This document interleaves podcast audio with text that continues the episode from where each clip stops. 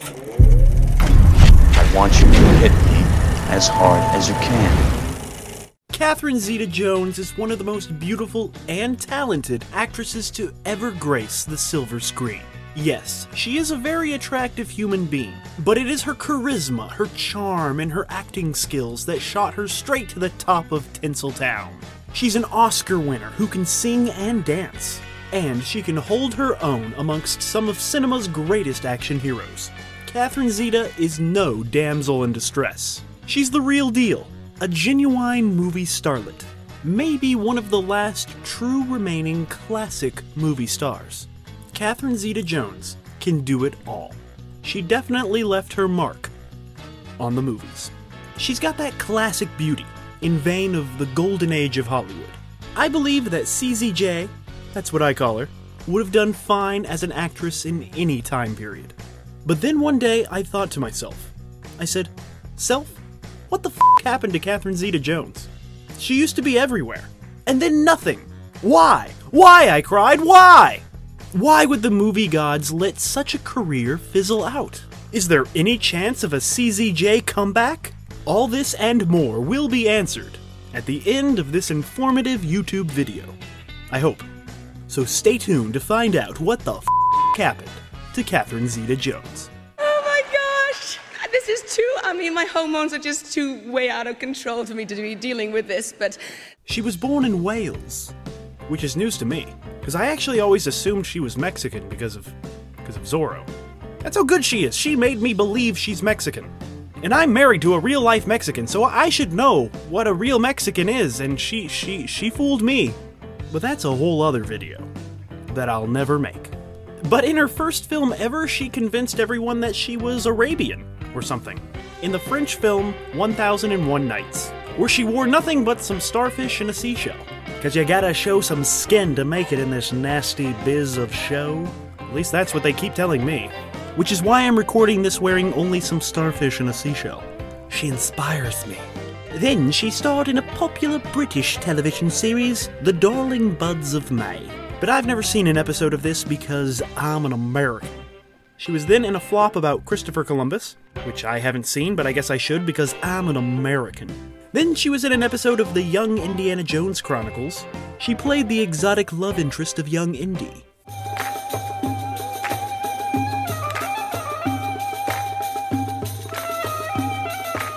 Catherine is so great that she played Catherine the Great in a TV movie. And she snagged a nice role in the comedy Splitting Heirs with Eric Idle and Rick Moranis. Hey, what the f happened to him? Catherine showed the world that she was able to hold her own amongst all these funny people. Then came the Ewan McGregor surfing movie, Blue Juice. She had a juicy role in it. And then came my first experience with Catherine Zeta Jones in the film The Phantom, a childhood favorite of mine. Don't ask me why. This was a comic book movie from 1996, before Hollywood really knew what to do with comic book movies. And unfortunately, this swashbuckling adventure was a big failure. As a kid, I was entertained by a purple Billy Zane running through the jungle. It was a mixture of Tarzan, and Indiana Jones, and Batman. And as a 90s kid, I loved it. I consider this her practice run for Zorro. Tie her up. And Zorro would actually be her next film after she did the TV movie Titanic in 1996. And this was one whole year before Leo and Kate set sail. Then came The Mask of Zorro, which I just call Zorro. She was cast in this epic after catching the eye of producer Steven Spielberg. I love this swashbuckling adventure, and I love saying swashbuckling. Swashbuckling.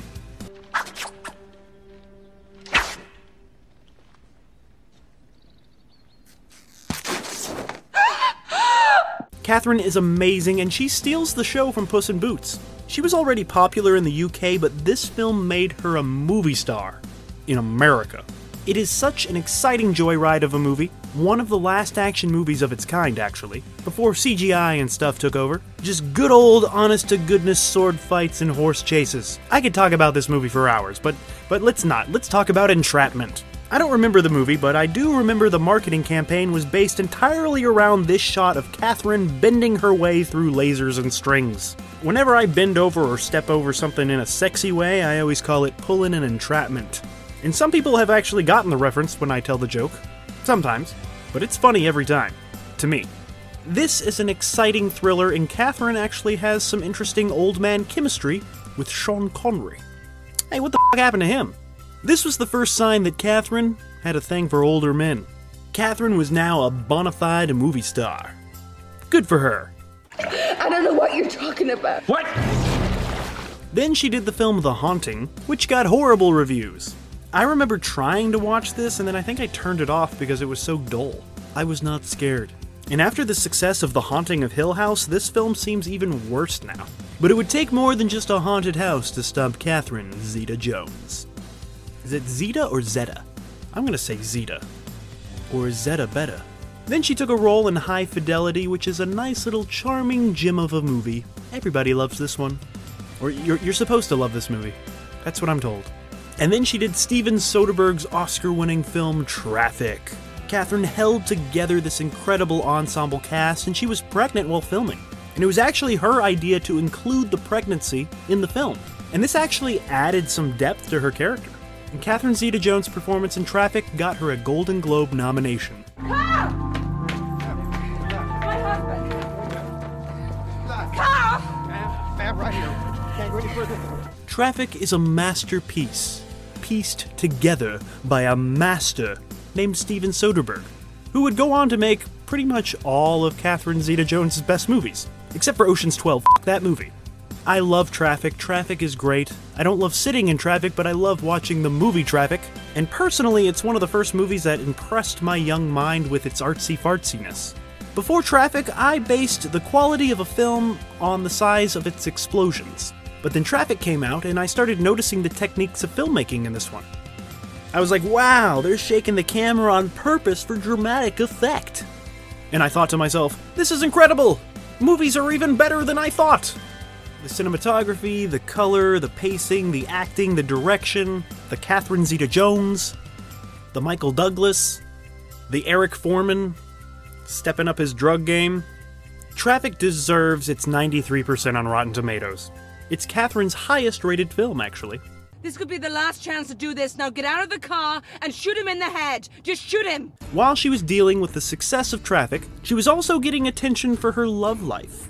Her relationship to Michael Douglas was all over the tabloids, and their high profile ceremony was called the Wedding of the Year. Mike and Catherine were Hollywood's new it couple. No one can resist Michael Douglas. Then she had to do the romantic comedy thing with America's Sweethearts, which I thought was, uh, you know, your above average rom com. And Catherine, the movie star, plays a movie star, so she got to poke fun at her profession in this one. Just smile and shut up. And then came Chicago, where Catherine has never been better. And this character allowed her to show off all of her skills singing, dancing, drama, some comedy, and some sass, some graceful sass. That jazz. And of course, she won a well deserved Oscar. And she accepted the award about ready to pop. She was very pregnant, with a baby. And her buddy from Entrapment, Sean Connery, was the one who presented her unholy golden idol. Aw, BFFs. Chicago was a huge hit. It's the highest grossing Miramax film ever made. And it's all thanks to everybody's favorite human, Harvey Weinstein. So, Catherine, you got a baby in your belly and an Oscar in your hand. What are you gonna do next? The answer? Sinbad. Do y'all remember Sinbad? Because I don't. I remember the posters, but I don't remember the movie. I don't think I saw it. Did you see it? Catherine was just happy to be making a movie that her kids could finally see. And then she became the T Mobile spokeswoman. She's one of the few people who can sell out and not seem like they sold out. In 2003, she starred in a Coen brother comedy, Intolerable Cruelty, which is everybody's least favorite Coen brothers film. But I say we give it another chance. It's actually a very interesting film. Just don't expect a Fargo or a Lebowski from this one. The Coens are best at surprising us, and taking on a low key romantic comedy was definitely surprising, in a very Coen like way.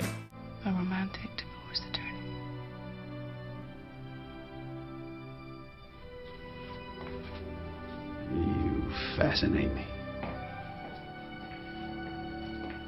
I remember dragging a large group of friends to the theater on opening day to see this one, and none of these friends cared about cinema in the way that I did, but I was able to convince them that Intolerable Cruelty would be a guaranteed wild ride, based on the previous work of the filmmakers.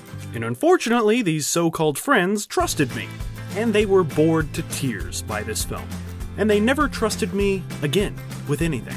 So for years, for personal reasons, I extremely disliked this film. But like I said before, anyone who isn't a fan of this film should give it a second chance. It's got clever dialogue, interesting characters, great camera work, and there's two or three moments that remind you of what you expect from the Coen brothers. You know, like some funny violence and stuff. The chemistry between George Clooney and Catherine Zeta Jones makes you feel like you're watching a classic film from the good old days of old. And I'm sure that's what the Coen brothers were homaging in this one. But yeah, just go watch this one again. Go into it knowing what it is. Flush Fargo out of your mind and watch Intolerable Cruelty. I think you'll find it tolerable and not very cruel.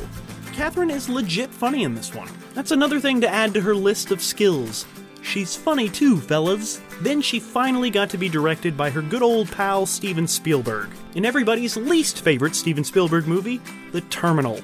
But just like Intolerable Cruelty, I say we give this one a second chance. It's not bad, actually. The love story between her and Hanks isn't exactly believable, but it's not bad. The Terminal would be Catherine's last good reviewed movie for about a decade. Yes! I know New York! Then came Ocean's 12, which I fing hate. I don't like to say hate very much, but I hate this movie. I remember rolling my eyes when they went all meta and had Julia Roberts' character pretend to be the real Julia Roberts because the characters in the movie suddenly realize that Julia Roberts' character looks like Julia Roberts. It's cringy, and I hate saying the word cringy, but I hate this movie so much that I'm gonna use a word I hate. Cringy. And of course, none of this is Catherine Zeta Jones's fault. Ocean's 11 was fun, but Ocean's 12 seems like it was just like, hey, uh, we're doing this again. Except there's a number 12, and it's it's Catherine Zeta-Jones this time. And yes, adding Catherine Zeta-Jones to your movie always makes it better, but that's all this Ocean had to offer. And then she surprised us all with a random Zorro sequel, like six years after the original. And I'm always happy to get another Zorro movie, but this one seemed a little too late. Audiences had moved on. Even the biggest Zorro fans were like, well, that's random. It was called The Legend of Zorro and it got very bad reviews, unfortunately, and the film only earned half as much as the original at the box office. I remember seeing the film and liking it alright, but I don't remember anything about the film. So I guess it's safe to call this one forgettable, because I forgot. When I said that we were never meant to be together, I meant it. Finally, we agree on something. She did another romantic comedy called No Reservations, not with Anthony Bourdain. Catherine trained with top chefs to make her movie cooking more believable. Critics did not like this one, but fans enjoyed this romantic comedy. I have not seen this romantic comedy because I am a manly man, and I only watch manly movies. Then KZJ did the Broadway thing for a bit.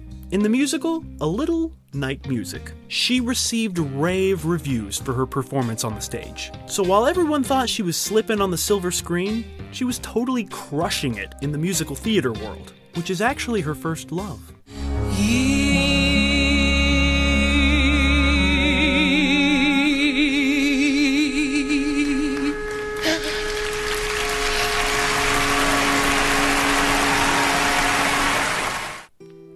was the poorly reviewed Houdini movie, Death Defying Acts. Nobody liked this one, and plus the Prestige and the Illusionist was still fresh on everybody's mind, so nobody was interested. Speaking of death defying acts, it was around this time that her husband, Michael Douglas, was diagnosed with cancer, and it was very severe. I remember hearing rumors that Michael wasn't going to make it much longer. And I, I don't know if you guys remember, but the world was pretty much preparing for the death of Michael Douglas, which I'm sure was extremely hard on Catherine. It was a long, hard fight, and Michael actually won the battle with his illness. And he went on to be awesome in Ant Man, as you probably know. But of course, all the stress that comes with the illness really had an impact on poor Catherine. And unfortunately, this led to depression. In 2011, Catherine Zeta Jones shared to the world she was bipolar. And Zeta Jones has stated that being open to the public about her inner struggles has actually helped her overcome a lot, even though she never wanted to be the poster child for bipolar disorder and depression. Catherine opening up about her personal life actually helped others see that, you know, even people like Catherine Zeta Jones can get depressed. And I'm sure that helped somebody somewhere. You know what? I'm sick of talking about that mm-hmm. because I never wanted to be the poster child for this. Right. And I never wanted this to come out publicly. It came out. And so I dealt with it in the best way I could. So she's been focusing more on her health and her happiness rather than her movie career, which is probably the right thing to do. I mean, it's definitely the right thing to do. And around this time, she was also dealing with marriage problems. Unfortunately, the stress of Michael's cancer and Catherine's depression really took a toll on their relationship. And in 2013, Hollywood's It couple separated, but never officially filed for divorce. But luckily, in 2014, Mike and Catherine reconciled and started loving each other again. According to recent reports from trusted sources, they're doing better than ever. Aw, it's so romantic, I guess.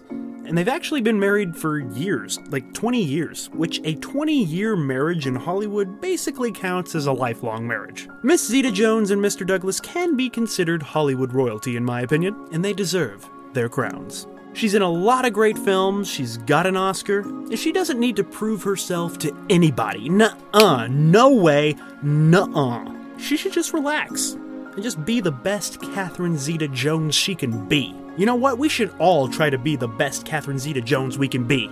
Talk about keeping up with the Joneses, am I right? But through all of this, Catherine never gave up on making movies. Another rom com followed, The Rebound, and this romantic comedy I actually have seen, but it seems like I'm one of the only few because it only made like $500,000 at the box office, which is not a lot of money for, for someone of Catherine's caliber. If we're gonna live in the city, we're gonna have to learn to deal with this kind of stuff. Oh.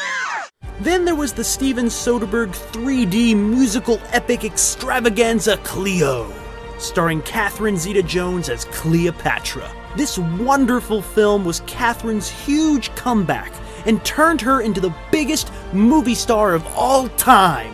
If the film ever got made, that is.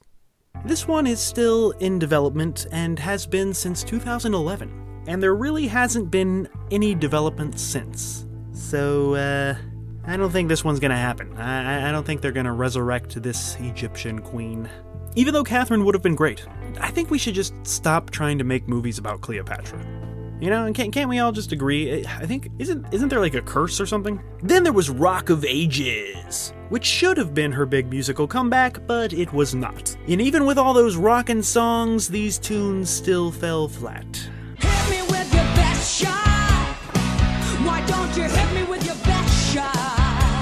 She was still stuck. She was stuck in this rom com limbo.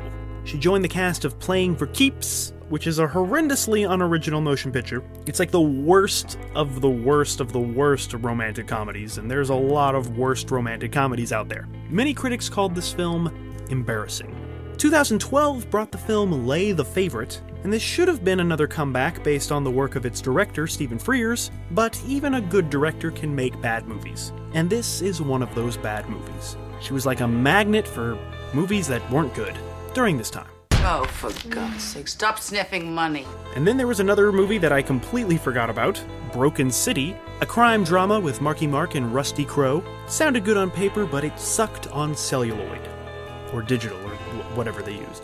A dangerous man, Billy. He only knows people that kill people. Then finally came a good movie Side Effects. She teamed up again with Steven Soderbergh. She should probably keep doing that. And once again, Catherine Zeta Jones is part of a great ensemble, giving us a kind of Zeta Jonesy performance that we had been jonesing for for years. The only side effects of this movie were good reviews. I know because it's in the news. That's how I know. Everyone knows. Everyone knows everything, John. But unfortunately, this would be her last good movie, for now. This was followed by Red 2, and just like Ocean's 12, this uninteresting sequel thought that they could get away with simply adding Catherine Zeta Jones. But no, that didn't work. And this film did not live up to the original Red, which a lot of people like. People, you can't just add Catherine Zeta Jones, you gotta give her something to do. Same goes with this next film. She returned to her homeland to make a World War II comedy, Dad's Army, based on a sitcom. Once again, it got bad reviews. Many complained that they wasted the talent of Catherine Zeta Jones. What sort of language is that? German? So, after a long series of forgettable flops, Catherine returned to television, which nowadays is not exactly a step down. She was in the FX series Feud, and no, she doesn't play one of the leading ladies in this, but many have called Catherine a scene stealer in this series. Stole all those scenes, good for her. I knew she had it in her. Stealing those scenes from those feuding actresses, good job. This was the first sign that a Catherine comeback was completely possible. And she seemed to really enjoy getting into character for her TV movie Cocaine Godmother in 2018. We got to see a different side of Catherine in this one. Catherine's still slowly building up her comeback, and it's working. Rather nicely, if I do say so myself. And yes, myself does say so. And now she stars in Queen America, a dark comedy about the beauty pageant world on Facebook Watch. And I don't watch Facebook Watch, but people who do watch the Watch should watch this one. Catherine has seemed to have found a nice little home in Queen America. And I don't plan on watching it, but but I wish her all the best. Welcome back, Miss Zeta Jones. We missed you. That's why they call it the American dream. She's intelligent, she's talented, she's elegant, she's beautiful on the outside and the inside, gentlemen. And some say that Catherine's beauty and elegance may have actually backfired on her career. Is this actress almost too glamorous? It must be hard to find good roles in which a character can live up to her Catherine Zeta Jonesiness. And apparently, it's hard being an aging woman in Hollywood. Many aging actresses have often complained that the good roles slow down as the wrinkles get deeper. But Catherine Zeta Jones has not aged a day, so I don't think that's her problem. You look at her, she's like 50 and she still looks the same. She is most definitely a vampire. It's the only logical conclusion I can come to. Being a vampire is the only explanation for her ability to freeze time on her face. That or Botox. Or even adrenochrome. I hear that's popular in Hollyweird nowadays. But my main point is that Father Time has been very good to Catherine Zeta Jones. Probably because she married him. Oh! Oh! Sick burn! Oh! So, what the fuck happened to Catherine Zeta Jones? Well, life happened. And I know that's a stupid, simple answer, but it's true. More important things than movies took over her life. And yes, I know this is blasphemy to say on JoBlo.com, but there are more important things than movies. Say it with me, children. There are more important things than movies. Except for the first Zorro. Nothing's more important than that. So, once again, thank you for all the great films and all the great performances, Catherine. No one else compares to you. You're one of a kind. You're the best. You're simply the greatest. You're the cat's meow, the cat's pajamas. Just all the good things. And all that jazz.